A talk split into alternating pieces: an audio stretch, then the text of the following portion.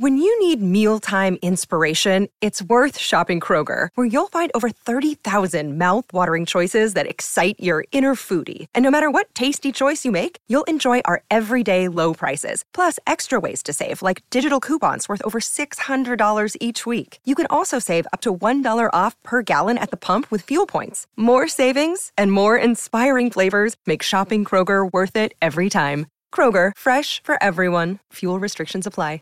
Prescription products require completion of an online medication consultation with an independent healthcare provider through the LifeMD platform and are only available if prescribed. Subscription required. Individual results may vary. Additional restrictions apply at lifemd.com. Read all warnings before using GLP 1s. Side effects may include a risk of thyroid C cell tumors. Do not use GLP 1s if you or your family have a history of thyroid cancer.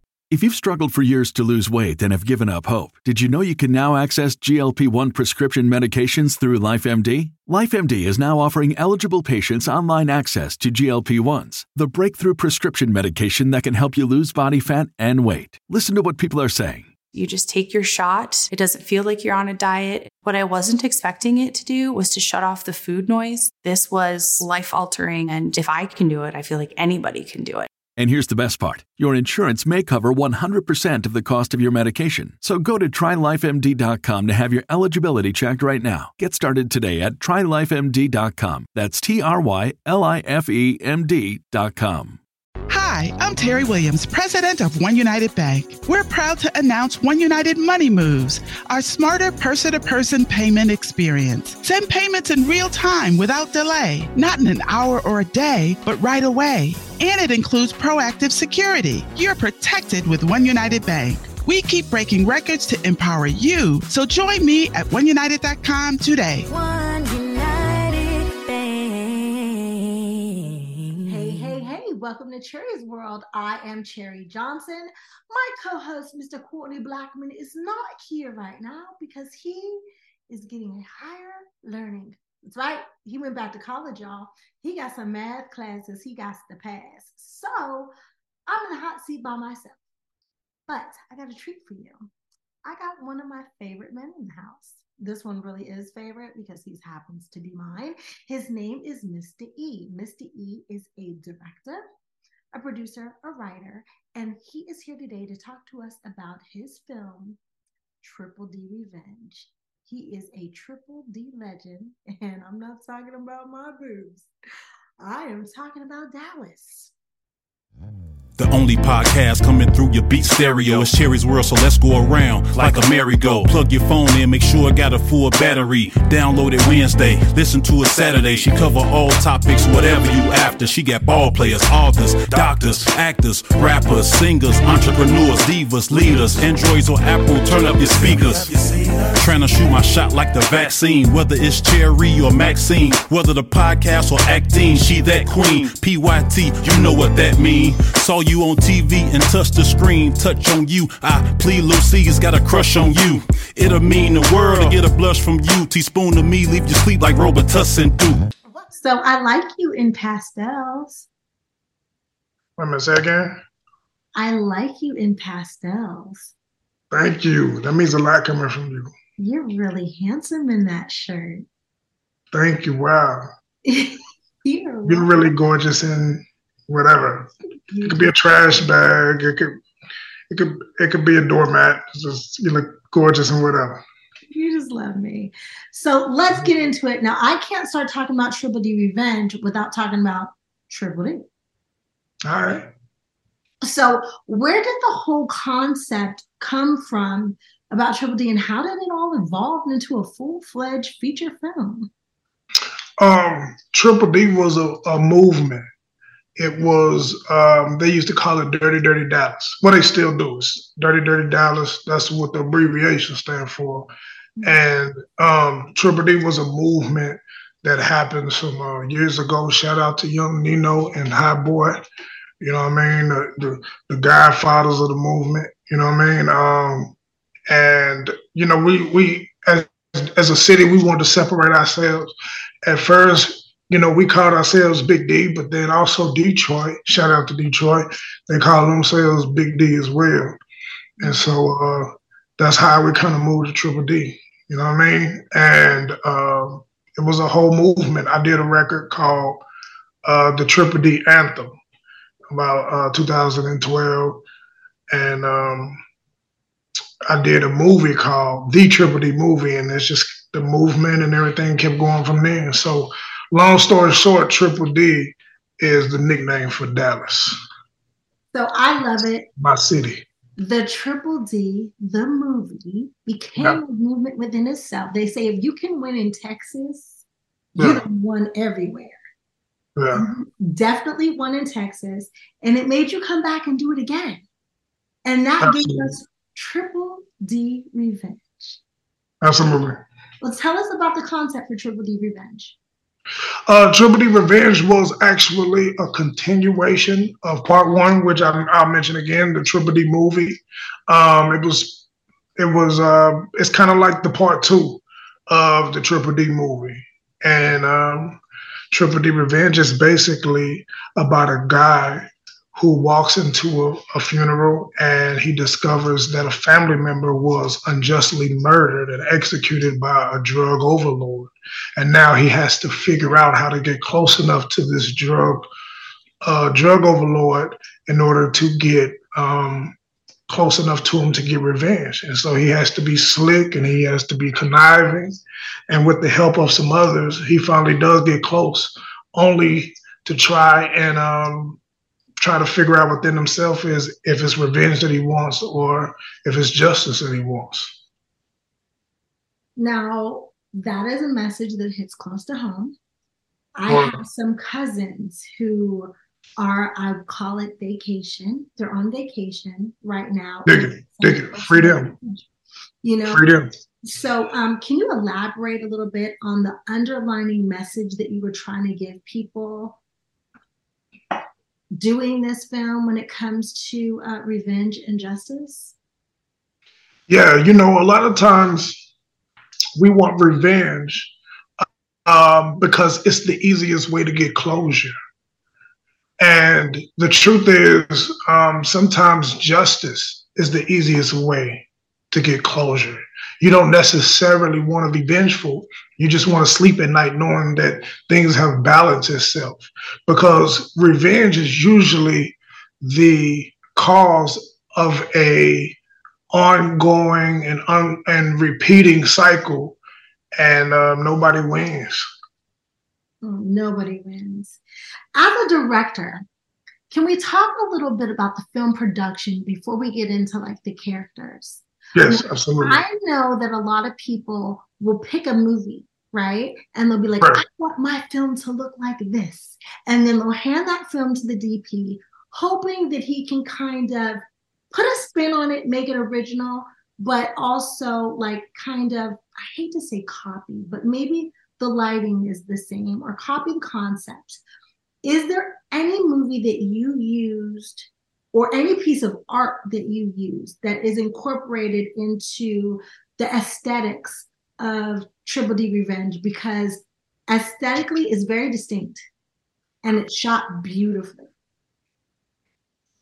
Yes, man, thank you for that. Um, shout out to my whole team who were equally responsible for the the look and the feel of Triple D Revenge. Shout out to my DP who was the cinematographer. For those who don't know, DP is director of photography. He's responsible for the look. Shout out to him and just the whole cast and crew.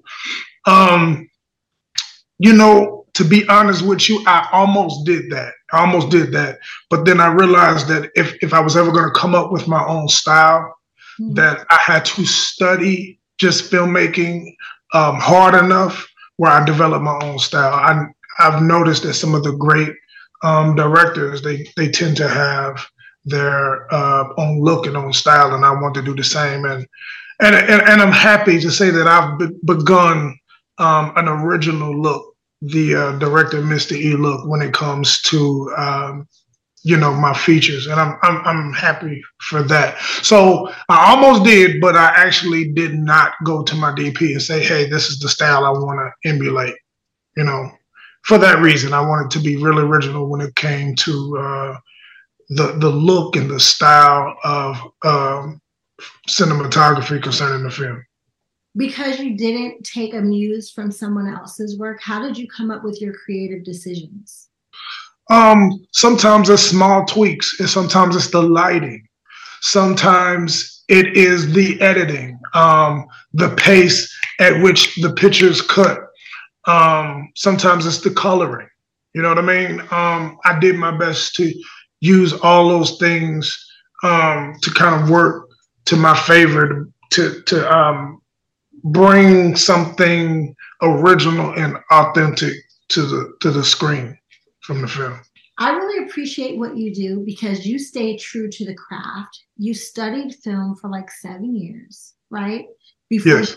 Ever touched anything and tried to put anything on screen. What is your writing process? And are you completely visual as you're putting stuff down on paper? Um, my my writing process consists of making sure that everybody around me is asleep, so I don't get disturbed. So usually I write at night, and um, you know I I focus mostly on the characters. I tr- I do my best to try to develop and build the characters, and then I actually allow the characters to tell the story based on who they are. So when you're talking about character development, right?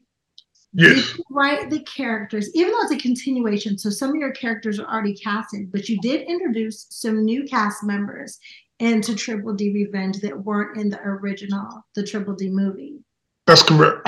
While you were developing the characters that weren't already in the film, did you know who they were? So the characters that came, um, the characters that came over from the first film, which was just two or three of them, they need they they had some much needed um, character development because I had learned so much since the first Triple D, uh, the Triple D movie, and then the second thing is um, I got an opportunity to create new characters based on the fact that I knew so much more about uh, character development. So when you that answers your question. Yes, absolutely. So, Okay. so I'm like really excited right now because you have two very special women to meet in the film. I mean, not that all the women weren't special, Yes, yes. put it like that, but there's two characters that stand out to me. Um, one was played by Erica Pinkett, Shout out to Erica. And the other one was played by Raven. Okay. So Sure. when you wrote their characters, did you know that they were going to be the ones playing them? No, I, I didn't. I honestly didn't. Um, I, I didn't know until I got to casting. Matter of fact, it's ironic that you asked me because both of those, I, uh, both of those characters had two totally different actresses that I casted in the beginning, and I think those are literally probably the only two characters that I end up recasting. Of course, before we got started, but I end up recasting those characters and rethinking those characters. So it's funny that you say that they stand out. I mean, that's a great eye. That's a great eye on your part. Wow. Well, I think that they nailed it. Thank you so much. Shout out to them. Yeah, shout out to those ladies. They did, Yeah, a, they did a good job. And not that all the ladies didn't do a great job, but let's talk about these ladies in this great job, okay? Okay. Now, I think it's too hot for YouTube, so I don't think I can play it on here. But there's something about a Mista E sex scene. I can't decide if it's just a sex scene or if you gave us. And I have to whisper because it South makes- it makes me feel really happy.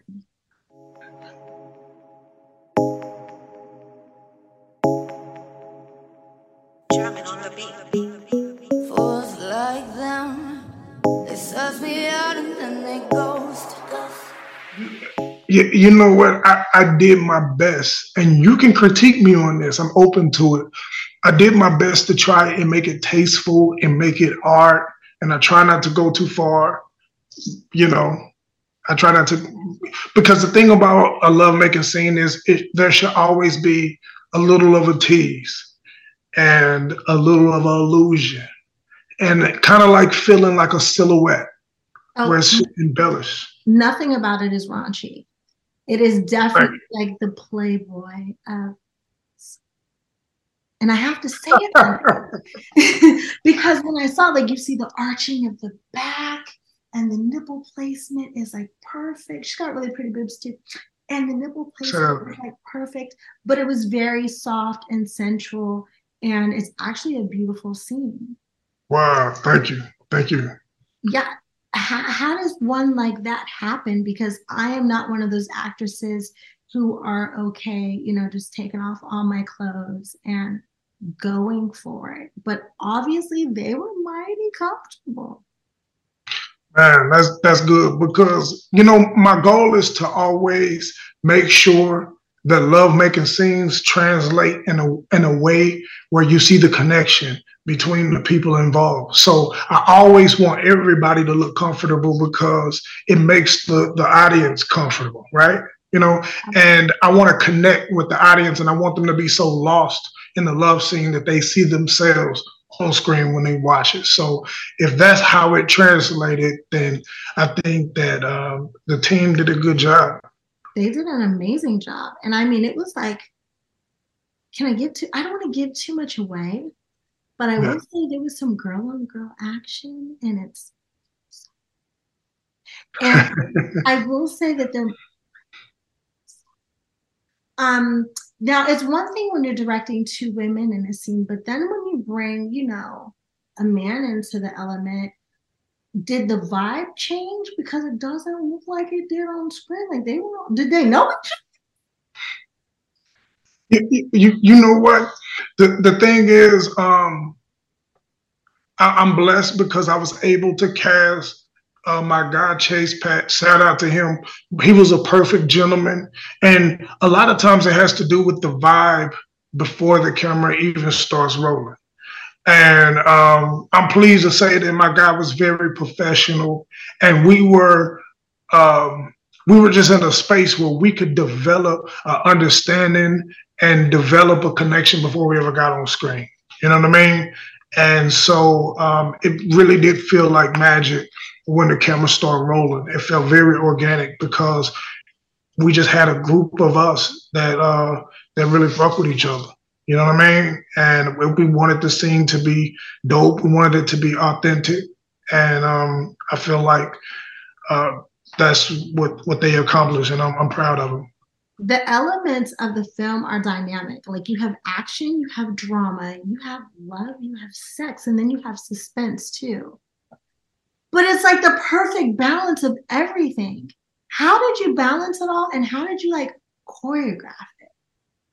Thank you. It's funny you said that, not to backtrack, but another thing with love scenes is I choreograph them, right? And the reason why I choreograph them is because I like everybody to be able to anticipate the action of their counterpartner or um, whoever's in the scene with them. I want them I want it to be a well understood dance. So we actually do choreograph the love scenes movement by movement. Um, as far as those different elements, I'm hard on myself, to be honest.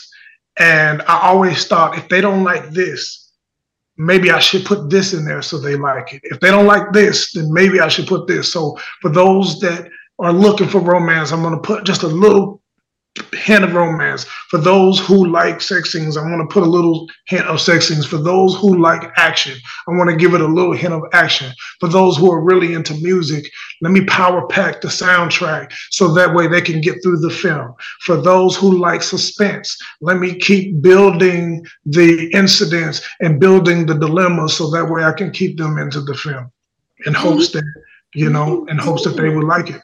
You did. The action, wow. you were talking about like it, you have intense action sequences. Okay. It's not just like a little action. How did you work on choreographing that? And did you have like a whole stunt team? No, we didn't have. I wish we would have had a stunt team. We didn't have a stunt team at all. And I, if I'm being honest, there were certain things and certain spots where I like, man, that would have been so much better if we had a stunt team. But I did have a team. Shout out to my boy Jamal. He was responsible for a lot of the stunts. I had a team that was invested enough to say, yo, we're gonna give it all we got, you know. And um, you know, I, I, I think we were able to do just enough to make it through. So I'm happy about that. So, question: When you were hiring actors, right? Yes. casting process was it like, are you willing to do your own stunts? You, know what? To, to be honest with you, I didn't even know how physical we would end up getting. So to answer your question, no, it wasn't even part of the agreement because I, I had no idea how uh, in depth we were going to be physically. But we had a lot of people doing a lot of things that could have even looked or seemed dangerous, and that just that's just a testimony of how dedicated they were to really make an adult film, and I'm thankful for it. You you said could have seen. There was like some heavy artillery in that movie. So like in the casting process, you never said, "Hey, are you comfortable shooting a gun? Because I'm gonna give you a whole semi-automatic weapon." Yeah, yeah, we we we had some dangerous situations, but um, we also had people to, to handle them with care. So we didn't have we end up not having any incidents uh, no dangerous positions where any of the cast put into it. We was just ultimately able to get it done. Can we talk about, you know, my favorite scene in the movie is one of the biggest, and I don't want to give too much away, but it's one of the biggest action sequences in the film where to me, when I watch it, I'm like, oh, this had to take three days. There's no way they got in and got out. But then talking to you behind the scenes, come to find out you didn't have three days to shoot it. No, no, we had um, a day and a half, and if I'm being fair, it was a um, a warehouse where there were real workers. So at no point did we ever have a full day. We had to wait until um, they closed the warehouse down in order to film. So I guess if you know it was it was two separate days, but I guess it was maybe a total of ten hours we may have had a total of 10 hours to do everything. That scene is completely beautiful. I have to like give you your props because Wow, thank you. Thank I watch you. it and it's just not something that happens on an independent low budget film. Wow, thank you. Thank you. Like, that means a lot. It looks like it's a huge budget film. And wow. so it stuck out to me because as a producer, the whole time I'm watching stuff, whether I want to or not, I'm clocking your dollars. Like I'm like, oh, right. they spent that. Right. They must have spent that. Right. I know some secrets I'll never tell, but I was like, Mista E, how you do that? uh, what is your favorite genre of film? Uh, definitely crime drama. Definitely crime drama.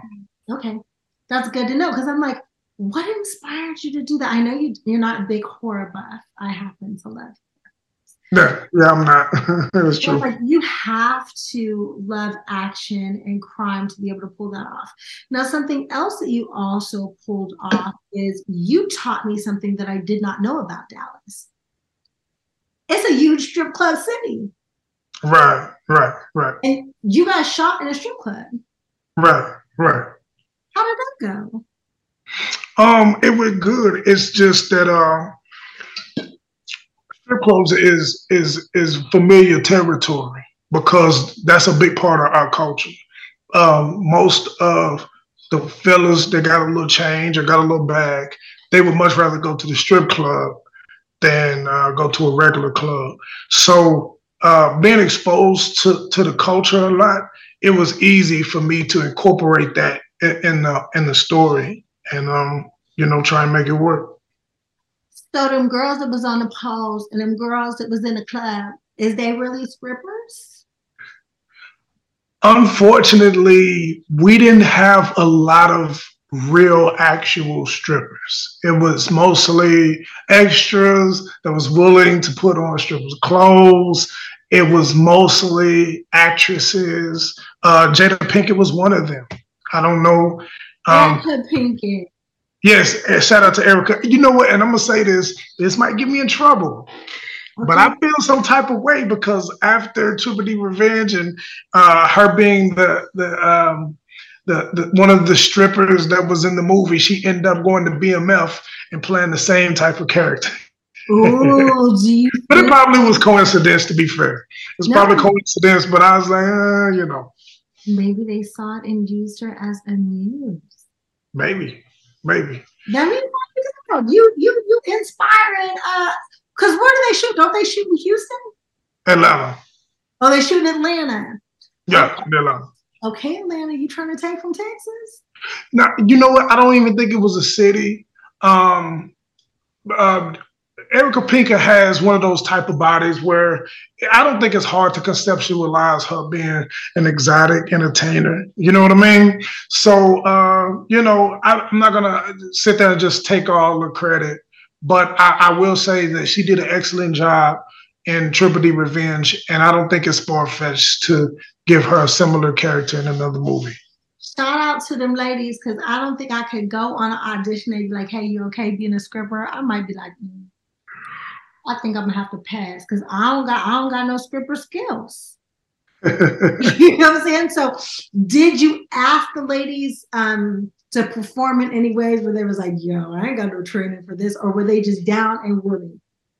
No, they they they were pretty excited. Obviously, when I casted, I let them know uh, what position they would be playing, and you know, they they made the choice to say, "Hey, I'm up for it." How, how, much experience they had, I don't know. But what I do know is when we got going, um, they they was turned up. Shout out to them ladies. They, and they did a beautiful job, way better than I could have ever done. I want to ask you questions, but I I'm, I do not want to get too much into the story because I want everybody to go and watch Triple D Revenge. Then I want you to ask me questions, and if you write me questions, I'm gonna see if I can get Mista E to come back on, and we might be able to ask him some of those questions, and he'll answer them. Oh my God, I would love that. I would absolutely love that. And ask me hard questions. Ask me questions you don't think I'm gonna know. Like, just go ahead. Okay, so I have a question for you that I don't know if you're gonna know. Were okay. there any hidden symbolisms or Easter eggs that you hid in the movie um, from the first film that you would only notice if you watched the Triple D? Um, man, and I would have to sit here and think of it because I had a few. Like, for example, um, there was a character in the first, the Triple D movie that everybody loved. His name is Dip. We're going BJ Dip. Well, he passed. And so when he passed away, he passed away before being able to be casted for Triple D Revenge. Mm-hmm. And I did a lot of things in honor of him. Um, I did keep his character. I kept his name, and also, if you look very closely, you'll see his obituary in the film. That's really sweet. Yeah. Um, we got some more uh, little nuggets that. Um, the thing is, the, the, the nuggets that I know, I don't want to give them away. But if you but but there's another nugget, and I'll give you a clue. There's another nugget with the uh, his real name is Chase Pat, but the the um, the actor not Raymond Simon. His name is Simon. Well, Simon is in the first the Triple D, and he does and says some things that reminds you of his character in uh, the Triple D movie. And what it does is it actually picks back up on his whole motivation of why he doesn't like the antagonist, which is Big Lou. So yeah, it's a lot of little nuggets and a lot of little treats that if you watch the first one, now obviously the first one is not as quality, but um, it's a very dope story. Uh, shout out to um, all the cast members that was in the first Triple D. It's a lot of rappers and artists that was lit at the time.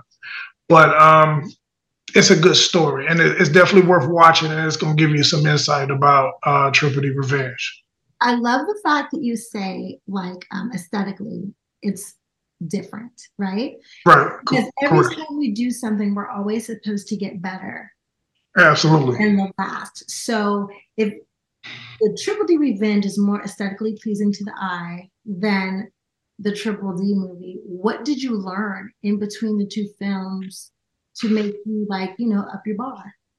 You know what? Just filmmaking. When I did uh, the Triple D movie, I was just excited at the fact that I had somebody that was willing to do it with me. We had a camera, we had an imagination, and pretty close to no real knowledge of filmmaking. But we was we was uh, ambitious and we wanted it to to put it together.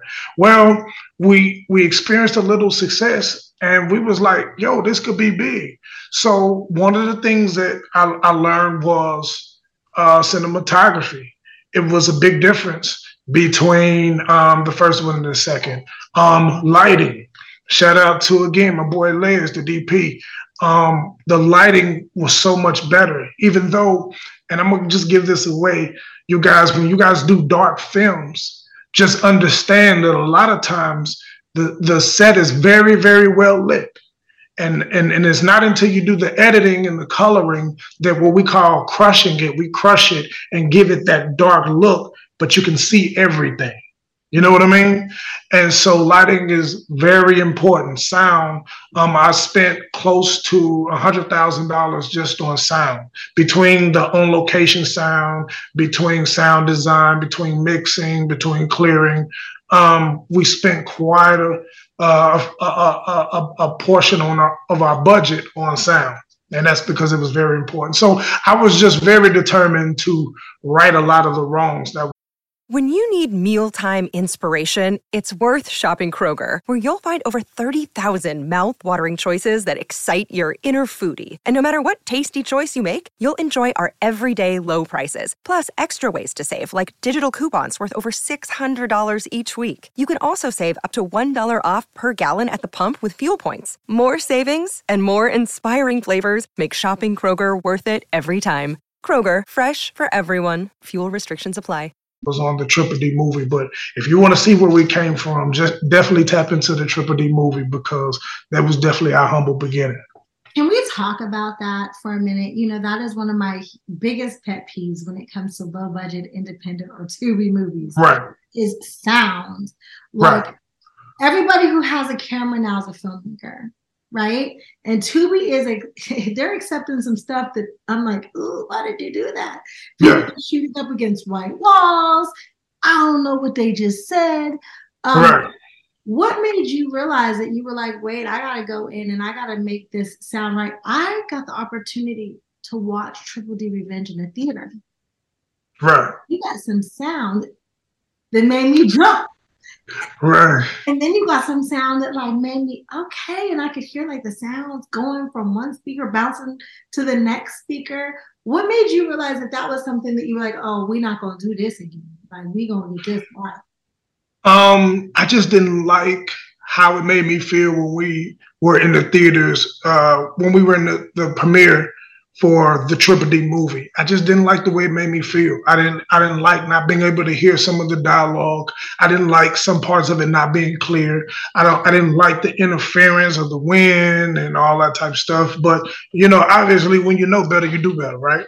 So um, I, I discovered that there is definitely an art form towards making sure that your sound is crisp, your dialogue is clear, the music is clear, the mix is clear, so on and so forth. And uh, I was determined not to make that same mistake again.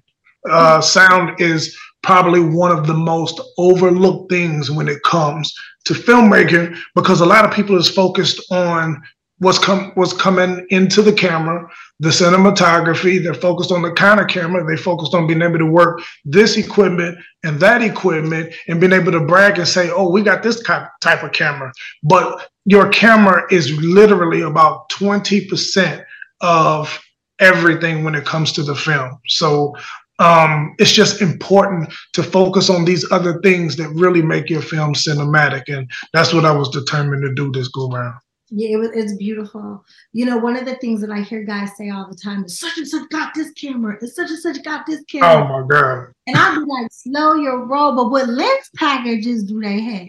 Absolutely. Because you're, you're the director. I gotta tell you, it's not necessarily yeah. about camera because the audience is not gonna know, but we're gonna know the feel that the different lenses give us. Right, right. A- absolutely. Um, lens is extremely important because um, it dictates the look. It, it, dictates the way the shot is framed and how it looks in the camera. Um, and that that's the reason why lenses are usually a whole lot more expensive than the camera. I've seen guys get uh, fifteen, twenty thousand dollar cameras and then thousand uh, or five hundred dollar stock lenses, and your film is going to look just like that. And, and let me tell you this: in, in layman's terms, it's the equivalent of um, going to Neiman Marcus and you have a fifteen hundred dollar outfit, and then uh, you wearing flip flops with them. Absolutely. Or you got a five thousand dollar purse, but you only got five dollars. And that's a good one. That, That's a good one. That's a good one. You want So right. talk about. I think the aesthetics of the movie and the fact that it's totally pleasing to the eye is one of the reasons why it is one of Tubi's top rated films. Thank you, thank you. Um, it, it's it's just uh, filmmaking 101, making sure that um, the the the frame looks good, making sure that it's shot solid. You know what I mean? Um, every camera movement, every camera placement, it means something, and it should push your story and your plot forward. And there's a there's a um, a skill set to making sure that um, whatever you do cinematography wise is um, pushing the plot forward. Hi, I'm Terry Williams, president of One United Bank. We're proud to announce One United Money Moves, our smarter person to person payment experience. Send payments in real time without delay, not in an hour or a day, but right away. And it includes proactive security. You're protected with One United Bank. We keep breaking records to empower you. So join me at oneunited.com today. One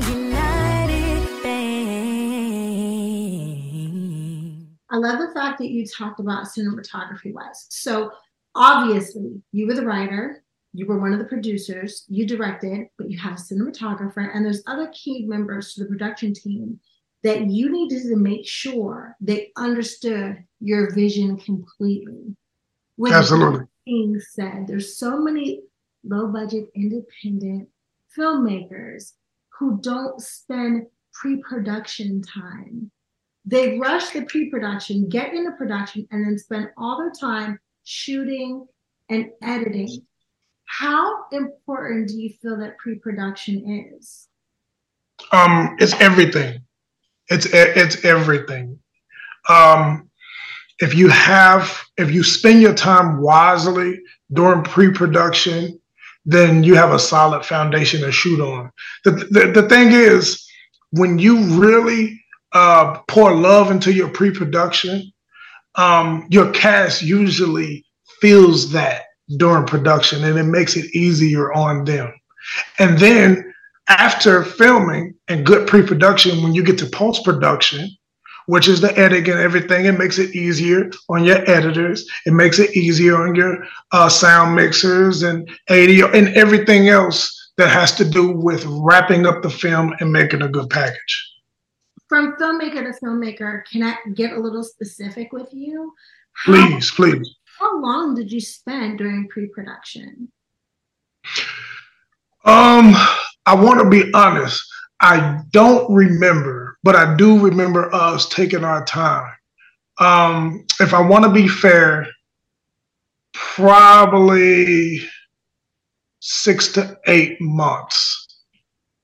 Okay. If I was to just take an educated guess, I would say about six to eight months. Okay, so we got six to eight months on 3 mm-hmm. How long did you spend on production? If you guys don't know, that's the actual shooting time. It was 40 shooting days and it was about two and a half months. Wow. And then how long did you spend on post? Post was about eight months. It was about eight months. But but the reason why that was was because I I'm, I'm a stickler again for sound, and the work outweighed the budget. So a lot of that time was just waiting on more funding and um, waiting on uh, making sure I pay. Like I said, I, I, I, the amount of money that we spent on um, sound was was more than most, and I didn't want to cut any corners. And I and I'm very very thankful. At the time, we was trying to um, go to theaters, and with theaters, for those who don't know, um, they require a certain standard, and the way they measure that standard is what they call quality control, and it's a very tedious um, it's a very tedious process where you have not only mechanically, but real people that scrutinize almost every frame of your film to make sure that it meets a certain quality. So I'll be honest with you. There are movies that are on streaming platforms that will never qualify for quality control, that will never pass quality control because they just simply don't have the quality. Our plans was to get theatric distribution, so we had to pass quality control, and that's what I was going for, and that's and that's what we did. A lot of people think that post production is just editing, but it's like editing. It's it's colorization, it's sound design, it's the score, it's the foley. Um, a lot of people don't know that just like you mix down an album, you have to mix down right. a whole entire film, which brings right. to the score. Who's right. Triple D Revenge. And is way more detailed. Mixing down a, a, a, film is way more detailed than mixing down an album for sure. Um, I put together a team to do the scoring, and they they all went their separate ways. They so I end up doing all the scoring on my own. I did all the scoring composition, all the theme composition, the scoring composition, um, and, and for those who don't know, the scoring is when something is about to happen and you hear the music that kind of give you the feeling of whether it's happy moment or a sad moment or whatever. That's what the, the scoring is. And I, I did all the scoring composition. You did an amazing job. And, you know, even though you had hired a whole crew to do it, and you ended up doing it yourself, I think that's a strong testament on everything happens for a reason and everything right. happens the way it's supposed to. Because if somebody else would have touched the film, we'd feel totally different. And I, I truly believe that nobody could show us your vision the way you showed us your vision. Touching on the challenges that you had, right? Can you tell us about one of the moments that you went through when you were doing Triple D Revenge that you were just like, oh, I don't know if I'm gonna get over this hurdle? Oh yeah, absolutely. So, um, I go to the airport and I go get Erica Pinkett. Shout out to Erica Pinkett again. Um, I, I, do a scene with Erica Pinkett, and uh, they were always telling me, Mista E, you do too much. You do too much. You need to let other cast members do things. And you know, it's not that I don't want not cast members, I'm sorry, crew members. You need to let the other crew members take some of the burden off of you. And I, I normally do. But certain things are delicate, and I go ahead and do them myself just to make sure that they they're done. But there's nothing I would want more than to um, you know, delegate some of these these duties to my my fellow crew members. Well, I had a crew member in particular that was like, yo, you need to let me start doing the locations for you. And that's very, very delicate. But nonetheless, I said, okay, I'm going to let you do it. I go get Erica Pinkett from the airport. I say, yo, we got a hotel scene. That's where we did the love scene. I want y'all to go with me on this. Just imagine this is where you do the love scene. So I was like, we got the hotel ready to go. He said, yes. I haven't seen the hotel, right? I'm scared. So, so we pull up at the hotel. I get into a debate with the hotel guy. But the bottom line is, I get the hotel, I pull up. Something told me to tell Erica Pinkett, stay put. Let me go check things out. All right. I get in the hotel room and it is a whole roach infestation hotel. it was so many roaches that scattered everywhere. And all I could think of was the voice in my head saying, Yo, I got to do it because I got to make sure it's done correctly. So I asked him, I said, Yo, we got to recover because this is not going to work.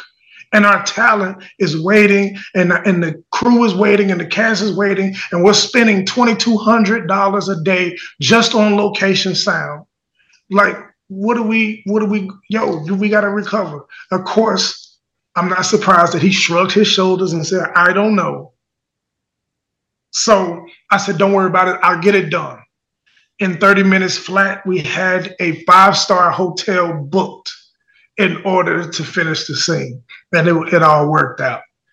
But boy, you talk about sweating bullets. well, how do you handle something like that? Like when you have an actress that you've flown in, yes, sitting in a car, you go into a roach motel and you're like, okay, her coming up in here. What is the response like? Like when you get back to the car, are you transparent with her? Are you just like, this isn't going to work? We're going to go somewhere else. What did you say? You know what? Erica Pinkett was so dope that I thought that I felt like, oh man, she, I know she's irritated. So I tell her what's going on. Come to find out, she's only irritated because she's having a conversation on the phone that she's been having for the past two or three hours.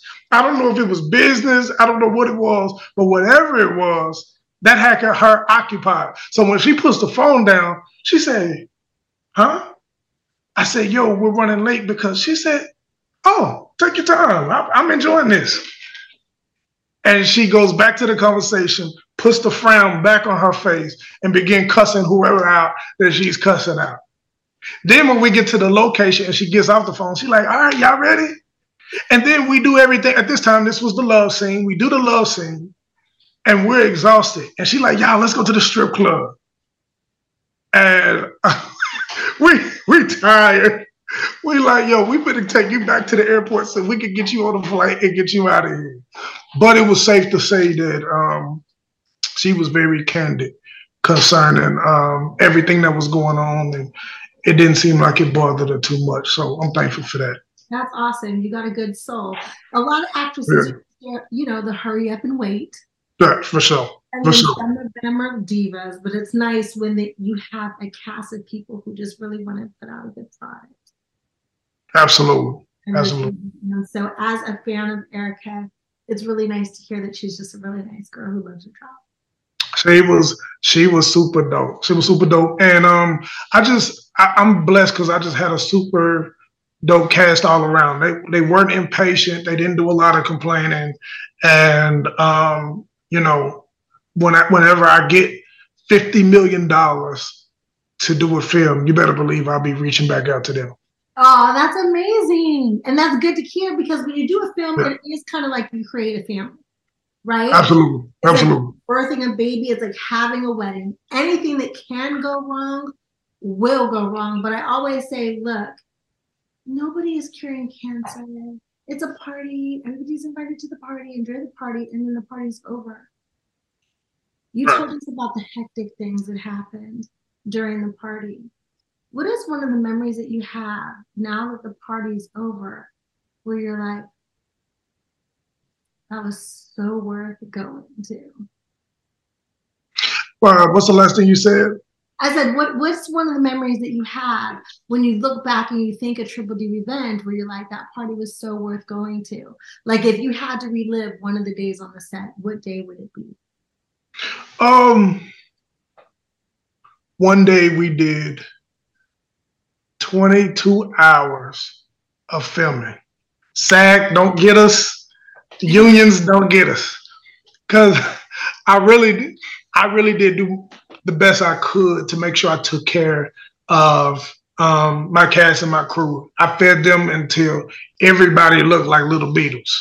Like I fed them. What do y'all want? Whatever y'all want. Whatever I can do to make it comfortable. But one particular day we did 22 hours. Okay, and you talk about us moving around and worked it, but we pulled it off and we still talk about it. We get on the phone and talk about it to this day. If um, I, I, there are other little interviews out with the cast and they'll kind of expound on that, but yo, we we but you know what? It, it brought us closer together and it made us appreciate each other's work ethic and, and I, I wouldn't take it away if I could. That's amazing. What do you what do you hope that the audience takes away after they watch both films? Um, the first Triple D, the Triple D movie was humble beginnings, and I wanted to, I wanted them to see that um, with little or nothing, we could get on, on on camera, have fun, and it'll be worth watching. Obviously, I didn't know as much about filmmaking. So what I wanted to do is apply filmmaking with um, real dopeness. And I wanted the film to still be dope by the time we got to Triple D Revenge. And um, I just wanted to show the audience that just because you see a lot of black faces on film, it doesn't have to be the typical hood movie that starts off on the porch with low monotones, and all of a sudden the the dilemma is something that nobody cares about. I didn't. I, I, wanted to bring a moral. I wanted to bring class. I wanted to bring sophistication, and I really wanted to showcase these actors that worked really hard on this film. I wanted to showcase them in a light that, yo, regardless of the fact that we don't have a hundred million dollar budget, we can entertain some people in some theaters for two hours. You keep saying that y'all don't have this hundred million dollar budget, but it opens up like with this beautiful drone shot. We go to this mansion. I won't give too much away, but the scene is very much like you know, kind of mafioso. Like it doesn't give me no budget. So was it a lot of big borrowing and stealing I mean, stealing nah, it was or it was a lot of grace and mercy. It was a lot of me running around the city, the city asking people to help me by letting me use their property, letting me use their vehicle. Um, it was just a lot of grace and mercy. And to be honest, I'm a little spoiled brat. I'm not gonna lie because the the the budget that we did spend, I looked up and it was a lot more than a lot of other independent films. But um, in the grand scheme of things, it still didn't scratch the surface of some other comparable films. And it, it was because I think I had a, a, a tight knit family and some people to say, you know what, Mista E, I, I believe in you. I'm willing to give you a shot. What you need you know, I hate to be a little bit biased, right? But I kind of feel right. like there's still more to this story. I kind of feel like I want to see these characters again and I want to see where they are now. Are we gonna get a trilogy? Like we got the Triple D, we got Triple D Revenge. Is it gonna be like what's next in the D? Like what, what are we getting? Trilogy is on the way. It is on the way it is on the way. It's too many people that's asking, and I'm pleased to announce that uh, it's already in the works. I can't give you too much more than that, but it's, it's, it's coming. Okay, so we know we got another Triple D movie coming, and Mista E, you are very ambitious, and that's one of the things that I find so sexy about you. Wow, wow! You think I'm sexy? Can we talk about that?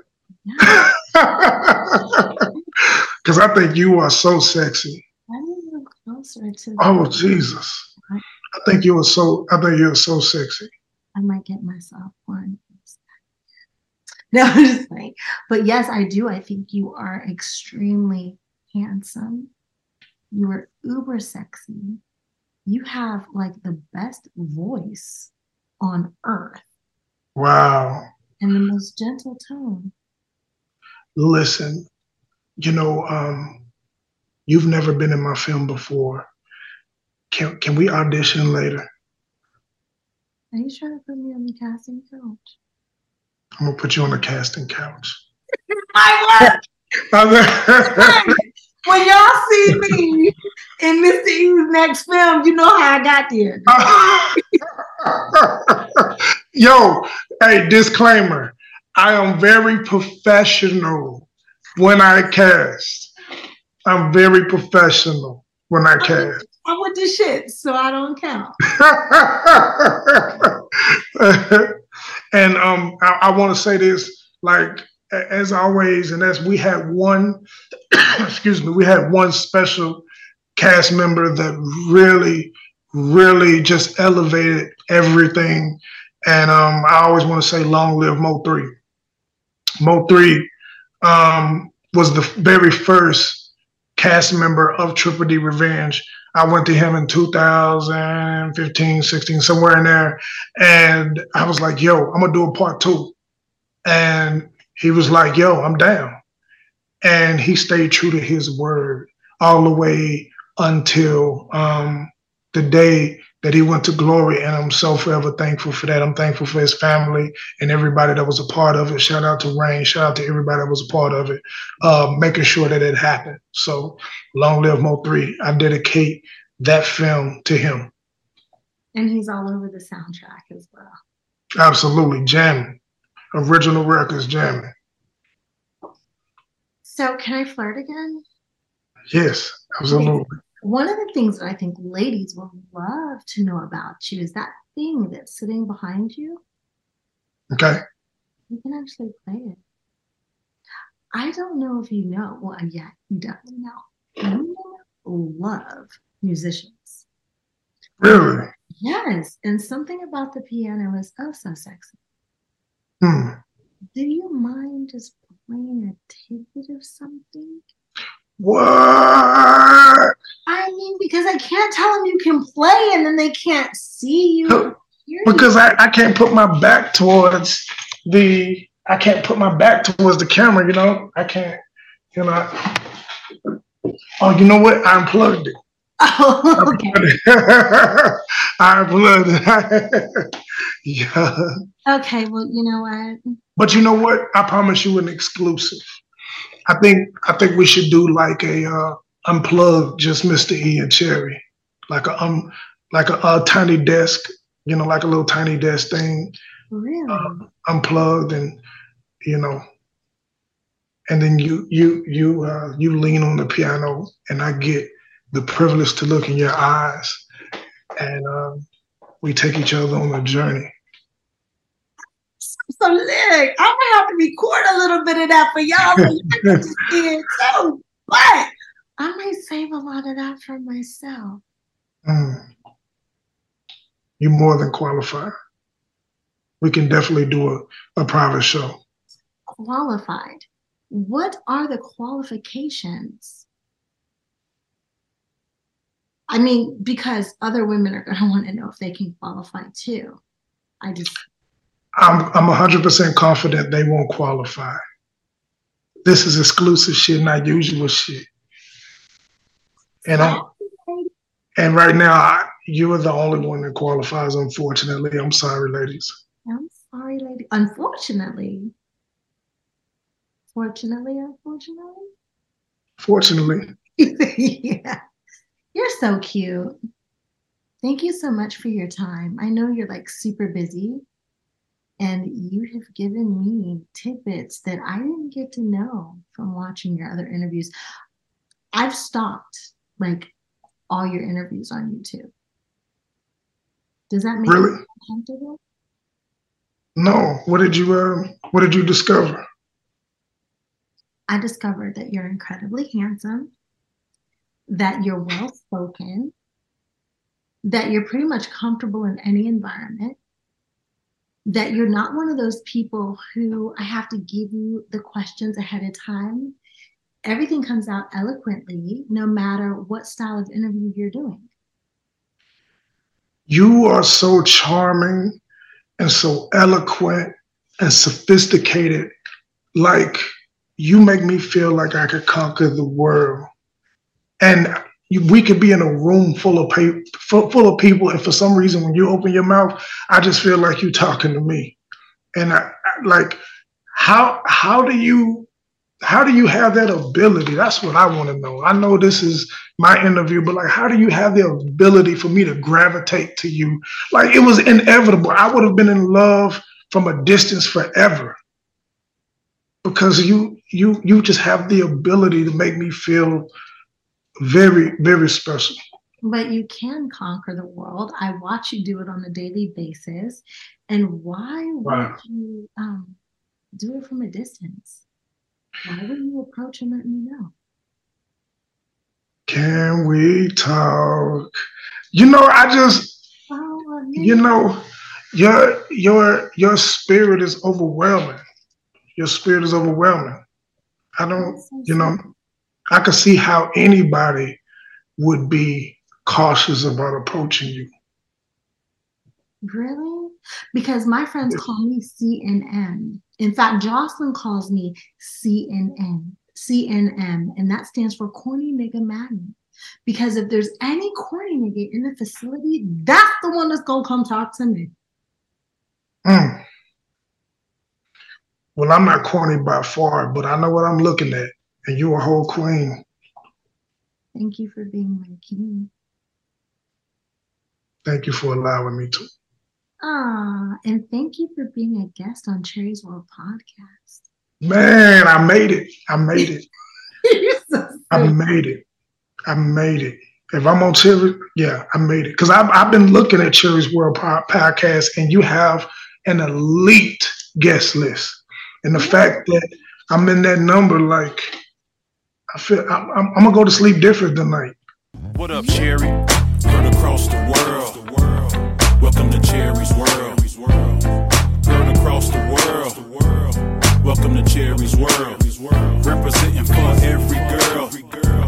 Welcome to Cherie's world. Representing for every girl. Welcome to Cherie's world.